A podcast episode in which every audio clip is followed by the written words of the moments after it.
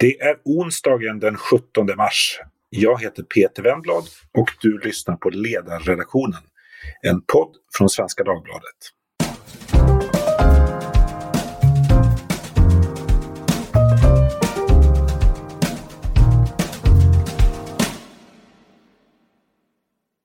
Idag. Pandemin får flyttlassen att gå från storstäderna.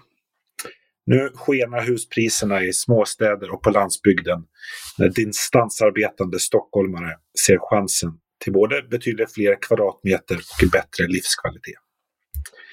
Och det här har förstås fått hoppet att tändas hos många politiker i de delar av landet som länge sett befolkningen krympa.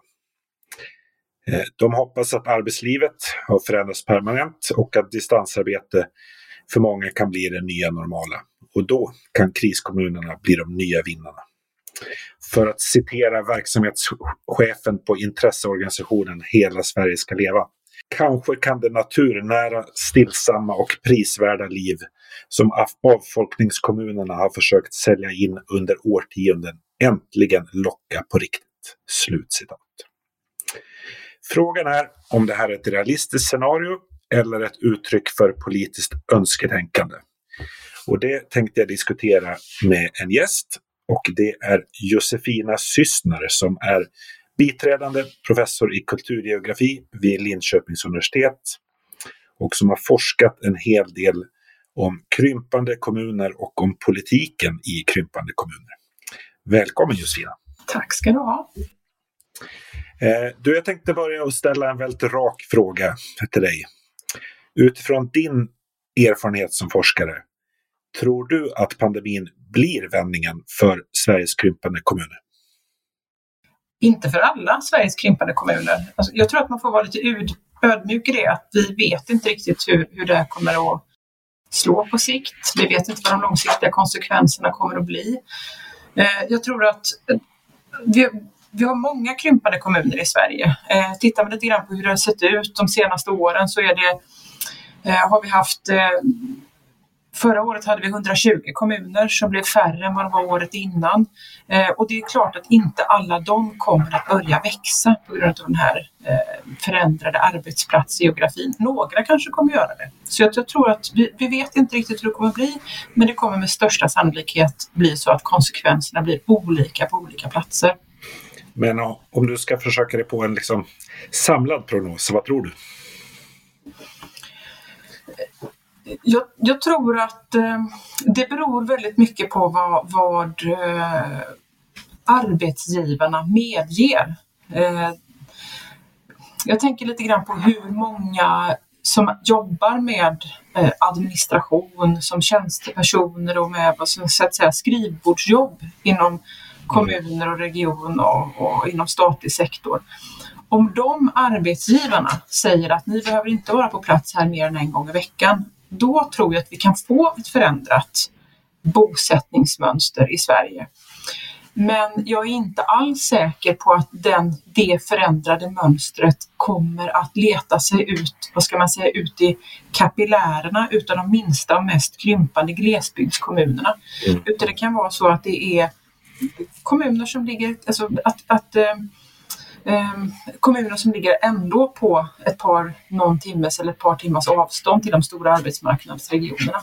Eh, men, men om, om, vi backar tillbaka lite för att ge lyssnarna lite grunderna eller vad man ska säga.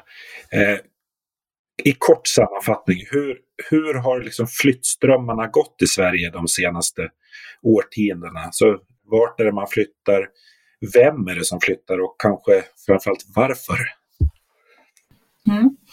Eh, det jag har intresserat mig för i min forskning det är vilka kommuner som växer och vilka som krymper. Och de kommuner som har ett vikande befolkningsunderlag, alltså de som blir färre, det är ju små eh, eller ytstora eh, glesbefolkade landsbygdskommuner. De har ett vikande befolkningsunderlag. Och de som flyttar därifrån, det är framförallt unga personer, de som är mellan 19 och 24 år, som lämnar de här orterna för att plugga eller jobba någon annanstans. Eh, och tittar man på vart 19 till 24-åringar flyttar så är det universitetsstäderna. Lund, Umeå, Linköping, Luleå och så vidare. Det är ett väldigt tydligt mönster. Och, och hur många av dem, hur, hur vanligt är det att man flyttar tillbaka? För jag antar att det är där, liksom där problemet uppstår. Att, att många flyttar ut men färre kommer tillbaka. Ja, just den eh, analysen har inte jag gjort, men det är ju forskare på, på eh, i Jönköping som har tittat väldigt noga på detta och det de ser är att det är ganska få som flyttar tillbaka. Eh, och i, om man flyttar tillbaka så är det i huvudsak till eh, kvinnans födelseort. Det är oftast är det två personer som hittar varandra eh, någonstans, kanske i en universitetsstad eller i en storstad och som sen ska fatta ett flyttbeslut när man ska börja etablera familj. Och då har man ju två potentiella återflyttarplatser. Eh, men som sagt, det här har bland annat Charlotta Melander i Jönköping tittat på väldigt noga tillsammans med Lina Bjerke. Men det som vi nu tycker oss se med, med förändrade flyttmönster under, eh, under det senaste året, finns det tidigare tillfällen i vad säger, närhistorien som, som det har, man har sett så här pass tydliga förändringar på, på ett, eller no, ett år eller ett par. Men det finns ju extremår. Jag tänker det som jag har sett i min forskning, det är framförallt eh, extremår när de krympande kommunerna har vuxit väldigt mycket på grund av att man har haft en omfattande flyktinginvandring. Det är liksom det, den, vad ska man säga, eh, tillfälliga uppgång som jag har sett och som har haft konsekvenser för de kommunerna. Men vad skulle du säga, det är naturligtvis svårt att, att eh, se in i framtiden, men utifrån erfarenheten, alltså vad talar för att de förändringar i flyttmönster som vi har sett under det här året blir bestående? Jag tror att det som, om man ska säga att det är någonting som ska tala för att vi eh, människor ska bosätta oss på ett annat sätt än vi har gjort tidigare, är ju om det finns vad ska jag säga, strukturella eh, förutsättningar som eh, Eh, leder i den riktningen. Jag tänker till exempel om vi har stora företag, stora arbetsgivare som ser en möjlighet till att, att spara pengar på sina lokalkostnader eh, i storstäderna. Det är en sån, ser, ser de en möjlighet att krympa sin lokalkostym, eh, uppmana sina medarbetare att arbeta hemma i mycket större utsträckning, inte för att de vill vara goda med liksom arbetsgivare utan för att spara lokalkostnader. Det är ju en sån faktor som skulle kunna eh, skapa ett annat eh, bosättningsmönster. Eller om arbetsgivare av andra skäl ser att vi, har, vi, har, vi kan rekrytera en bättre kompetens om vi låter kompetensen bo lite grann där de vill. Vi får den bästa administratören eller handläggaren eller analytikern om vi accepterar att den personen bara behöver vara här en gång i veckan. Det är liksom den, jag tror att det är den typen av, eh, vad ska jag säga, eh, beslut och ställningstaganden som kan avgöra om våra bosättningsmönster blir annorlunda. Det tror jag är mycket viktigare än vad eh, till exempel landsbygdskommunerna väljer att göra just nu. Hur, hur menar du då? Nej, jag tänker att det, jag tror inte att en, en, en liten, alltså en kommunledning i en liten kommun just nu kan eh, ha någon större rådighet över eller dra särskilt stor nytta utav pandemin eller liksom det nya normala efter pandemin. Utan det som kommer att, att, skapa förändring det är ju om man på en aggregerad nivå förhåller sig till eh, arbetsplatsgeografin på ett annat sätt. Alltså om kommunsektorn som helhet säger att vi, man behöver inte vara på kommunkontoret fem dagar i veckan utan det räcker om, om vi är en dag i veckan. Då kan det skapa förändring på en aggregerad och generell nivå. Och den kommer vara mycket viktigare än om en enskild kommun väljer att eh, eh jag vet inte, marknadsföra sig med starkt liksom bredband eller goda möjligheter för distansarbete eller så. Här är du inne på någonting intressant och det har jag uppfattat att det är det du har tittat en hel del på i din din forskning, alltså vilka, vilka möjligheter finns det för en, en lokalpolitiker eller vad säger, kommunfullmäktige i Lesjöfors eller vad det nu eh, handlar om. Vilken rådighet har politiken över människors flyttbeteende? Och vad man, vad man väljer att, att slå ner, leva sitt liv? Ja, jag skulle säga att som tur är så har ju Lesjöfors kommunledning en ganska liten rådighet över var människor väljer att bo. Eh, för det här med var vi bor någonstans och hur vi bildar familj, det är ju någonting som vi helst inte vill att kommunen ska lägga sig i. Eh, så att, så att eh, i, liksom, I det enskilda fallet så har naturligtvis kommunen inte någon som helst rådighet utan var vi bor någonstans, var arbetsplatserna finns någonstans, var det är möjligt att studera, eh, var det finns kapital för att göra investeringar. Det är ju ingenting som, det är strukturella faktorer som är, rör sig på en väldigt övergripande nivå och det är ingenting som en kommunledning kan påverka.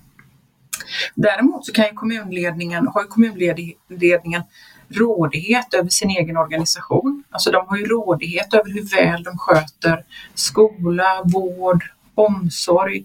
Mm. De har rådighet över hur, hur väl de underhåller sina anläggningstillgångar och så vidare. Och sådana saker kan ju i förlängningen påverka både trivseln på platsen, eh, det kan påverka eh, önskan att vilja bo där. Men det är ju eh, på väldigt lång sikt, tänker jag. Det, det är ju ett faktum att eh, om man tittar på, på Sveriges kommuner, eller det är ju många av Sveriges kommuner som har olika typer av tillväxtstrategier och befolkningsmål. Och, sånt eh, och då kan man ju konstatera att nästan alla kommuner som har den här typen av mål, de har ju målet att växa. Eh, men de facto är det många som krymper. Eh, varför tror du att varför tror du att det är på det sättet? För det är ju dessutom vanligt att alltså, det är nästan så att de kommuner som har tillväxtmål för befolkningen är en indikator på att det är en krympande kommun. Därför att växande kommuner behöver inte sätta upp den typen av mål. Mm, precis. Ja, men jag, den, den bilden känner jag igen ifrån min egen forskning. Jag har ju undersökt vilka mål kommuner som krymper har för sin verksamhet och hur de målen uttrycks av till exempel politiker som jag intervjuar och hur de uttrycks i olika typer av dokument. Och då är det väldigt vanligt att man har som ett övergripande mål att man ska bli fler. Eh, och jag tror att det målet beror på flera olika saker. Dels så finns det en vad ska man säga, konkreta kommunalekonomiska fördelar med att bli lite fler. Mm. Eh, det är lättare att ha det är lättare att rekrytera kompetens om man är lite fler. Eh, man kanske inte behöver centralisera skolan eller stänga byskolan om man har ett större elevunderlag. Eh, man får ju en större utdelning i den kommunalekonomiska utjämningen om man är lite, större, lite fler medborgare i kommunen. Så att det finns liksom fördelar med att bli lite fler. Mm. Eh, så, så, det tycker jag inte är så konstigt. Samtidigt så tänker jag att det finns andra mål man skulle kunna ha. Jag tänker att man skulle kunna ha som mål att vara en väldigt välskött liten kommun. Eh, man skulle kunna ha som mål att anpassa kommunens verksamhet utifrån hur många man faktiskt är. Men det är många kommunpolitiker som uppfattar det som väldigt jobbigt. Eh, det är som att man tänker att allt som inte växer dör. Eh, växer vi inte så är det något fel på oss. Då är vi, och då kommer vi sakta att tyna bort. Och det är ju någonting som är väldigt, väldigt svårt för en eh, det är ingenting man vinner val på. Nej, man vinner inga val på det och det är någonting som är väldigt, väldigt svårt för kommunpolitiker att kommunicera. Mm. Men hur stor...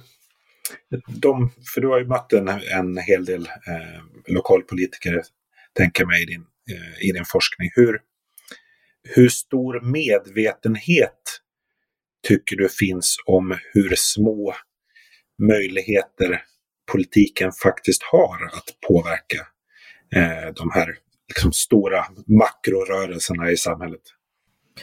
Jag, jag, tycker kanske att det har skett lite grann en förändring under de senaste åren så har jag uppfattat att, mång, att fler, kommun, eh, alltså fler företrädare för små och krympande kommuner har liksom ifrågasatt det här tillväxtparadigmet som går ut på att varje kommun ska sörja för sin egen tillväxt och utveckling.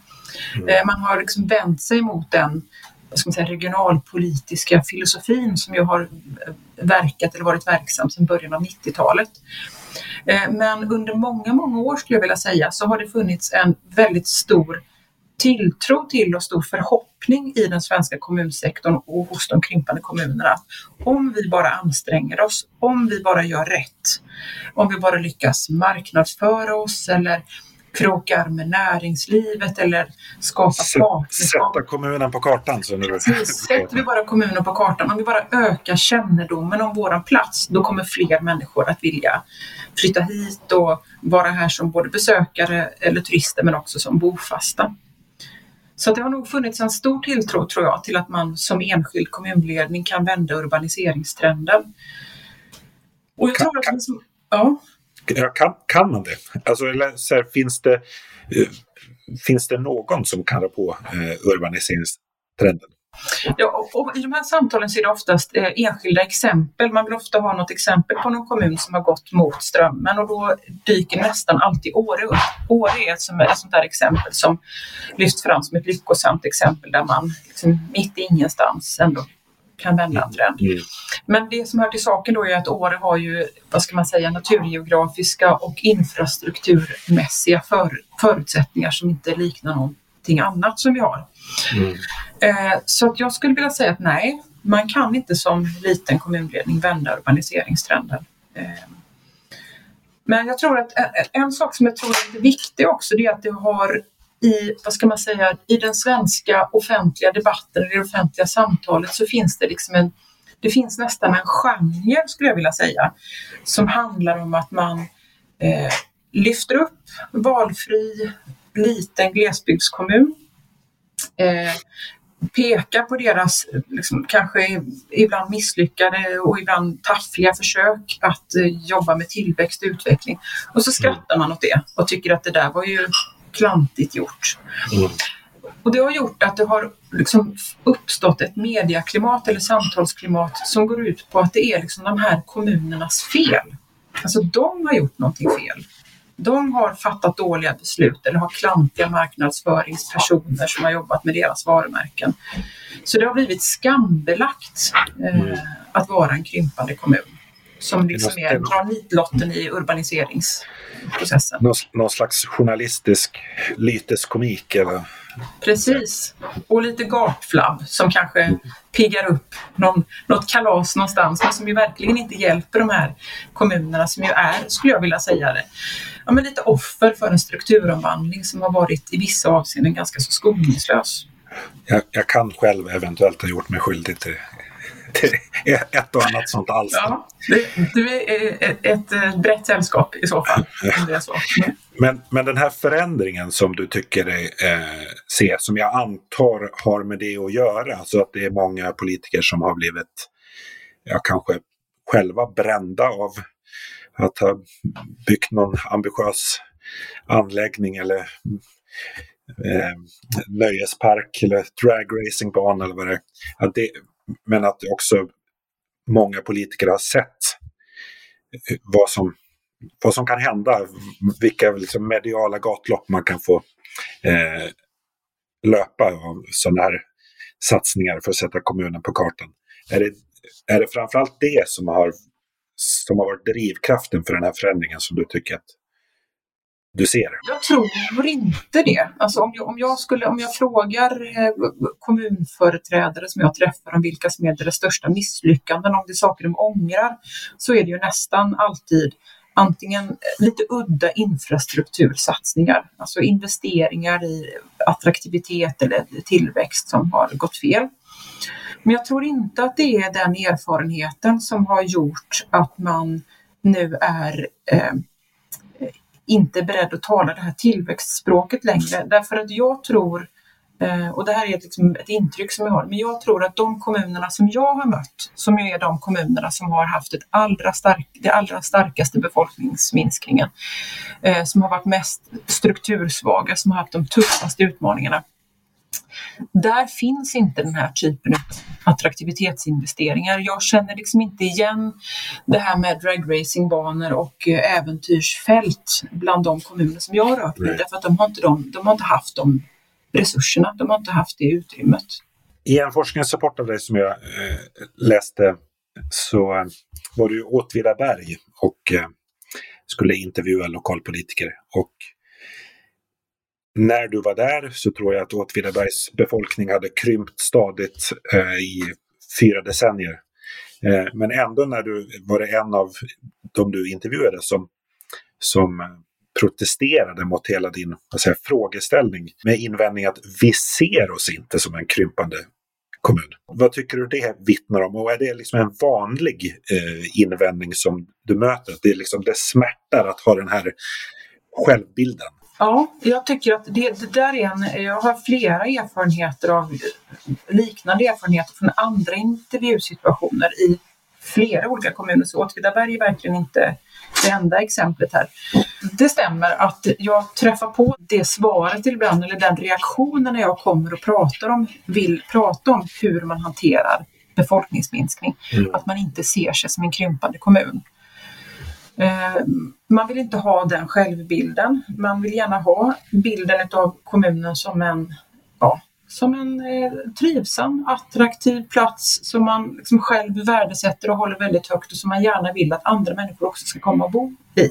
Vad tror du att det beror på? Liksom? Det... Nej, jag tror att det beror just på det här att det har varit ett stigma att bli färre. Och det här är ingenting som är, speciell, som är specifikt för Sverige utan om jag diskuterar med mina forskarkollegor i andra länder i Europa som har undersökt krympande städer och regioner i, i olika delar av Europa så är just den här idén om det är väldigt starkt att det är ett stigma. Det uppfattas som någonting pinsamt och någonting dåligt och någonting skambelagt att bli färre. Eh, och då är det klart att man inte vill prata om detta, utan då pratar man ju hellre om det som man uppfattar som är bra. Mm. Eh, och då kan det vara naturen, eller kulturutbudet, eller alla fantastiska idrottsföreningar man har i sin kommun. Eller alla duktiga småföretagare. Eh, men man vill inte prata riktigt om det här att man faktiskt blir färre successivt. Du är en av de av flera forskare i, i Sverige som just har lyft fram att många kommuner har strategier, politiska strategier för tillväxt. Eh, men att då väldigt få har eh, strategier för att krympa, men att många skulle behöva strategier för att krympa. Vad, vad menar du med det? Jag, jag brukar prata om det här att man som kommun så ska man ha plan A. Eh, och plan A kan ju vara att verka för att bli fler.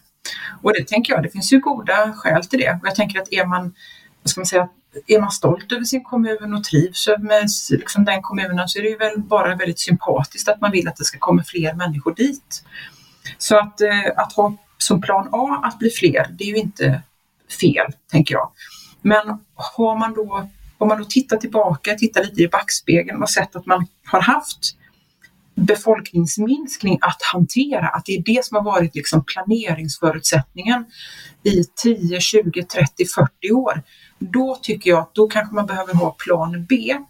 Och plan B som jag ser det, det är ju att eh, ha en plan eller en strategi för hur man kan anpassa kommunens organisation och verksamhet utifrån att man blir färre och att demografin förändras. Och det är ju jättetufft därför att då behöver man göra prioriteringar, man behöver prata om prioriteringarna och det är ju eh, som du sa, det vinner man inga val på. Nej. Men vad kan det vara för typ av anpassningar? För min bild är ändå att egentligen alla kommuner i Sverige är väldigt vana vid och relativt duktiga på att eh, hantera kraftiga förändringar. Man ser bara på flyktingkrisen 2015 hur liksom hela kommun-Sverige ställde om. Eller att man, man, är, man är van att liksom anpassa efter konjunkturer och så. Mm. Eh, så vilken typ av anpassningar är det du eh, ser framför dig som inte ryms inom det? Liksom? Mm. Alltså den bilden som jag har fått när jag har intervjuat framförallt eh, tjänstepersoner inom kommunal förvaltning är att de efterlyser en lite tydligare politisk riktning i anpassningsarbetet. Eh, för att eh, i en del kommuner, så, man, eller ganska många kommuner, så, så ja, man, man anpassar liksom sin, eh, sina kostnader utifrån att man har en, liksom förändrade intäkter. Men det är inte säkert att man pekar ut att men vi vill satsa, vi vill prioritera äldreomsorgen därför att vi är många, många fler äldre. Eh, kanske många, många fler som behöver eh, många, många fler dementa som behöver demensvård inom vår kommun. Mm. Eh, det, det, finns liksom, eh, så tjänstepersonerna uttrycker att ett behov av en politisk styrning och en politisk kommunikation och ett lite större politiskt mod av att och när det handlar om att prata om vad är det vi är på väg någonstans? Hur kommer vår kommun se ut om 10-20 år? Mm. Och hur tror vi att vår service och vår verksamhet ska se ut då? Utan det blir en väldigt gradvis och ganska så ibland ad hoc-mässig och ibland lite grann sista minuten besparingar som behöver göras. Som också landar väldigt mycket i knäna på förvaltningsorganisationerna och i verksamheten. Därav var vi nödda och tvungna. Lite, li, lite den politiska ja. filosofin. Ja. Och det blir också problem, jag tänker utifrån ett demokratiperspektiv så blir det också problematiskt om man har en kommunpolitik som gärna pratar om attraktivitet och tillväxt och liksom en ljusnande framtid men som till vardags behöver hantera och administrera ganska tuffa anpassningspolitiska beslut. Jag tror att man är, skulle kunna vinna en hel del på att prata öppet om de här, eh, de här demografiska förändringarna och vad det innebär och har för konsekvenser i en kommun och vad det beror på. Hur tycker du att en eh, klok politiker i en utflyttningskommun ska se på pandemin och liksom möjligheterna eh, som ändå kan finnas? Jag tänker att det svaret är egentligen samma svar som alltid till en politiker i vilken kommun som helst. Eh, se till att sköta ert uppdrag inom kärnverksamheten så bra som möjligt. Ehm, och, eh, och sen så tror jag att, att liksom budskapet till kommunsektorn, kanske på aggregerad nivå, skulle kunna vara försök att vara lite flexibel i var människor bor någonstans. Eh, eh, om vi tillåter en lite mer vad ska man säga, mobil arbetskraft inom kommunsektorn så kanske vi får andra bosättningsmönster. Så om man ska sammanfatta det så kan man säga att det kan vara så att pandemin rymmer möjligheter för eh, utflyttningskommuner. Men utflyttningskommunerna själva kan inte, inte göra så där våldsamt mycket för att påverka utfallet. Nej, det är precis så. Jag tror inte det. Jag tror att, om, att eh, liksom, offentlig sektor kan på aggregerad nivå bidra till att bosättningsmönster förändras beroende på hur man förhåller sig till sina medarbetare på, inom framförallt förvaltningarna. Då. Men jag tror att det är svårt för en enskild kommun att vad ska man säga, dra nytta av detta på något liksom, eh, finurligt sätt. Det receptet tror jag, blir det receptet i så fall känt så kommer ju många kommuner använda det. Tack så mycket för den här diskussionen eh, Josefina, som alltså är biträdande professor i kulturgeografi vid Linköpings universitet. Eh, tack också till er som har lyssnat. Hör som vanligt gärna av er till ledarsidan svd.se med kommentarer och frågor. Eh, jag vill också rekommendera Svenska Dagbladets nya dagliga nyhetspodd som heter Dagens Story. Ett ämne, en kvart, fem dagar i veckan. Producent idag var som vanligt Jesper Sandström. Tack för idag!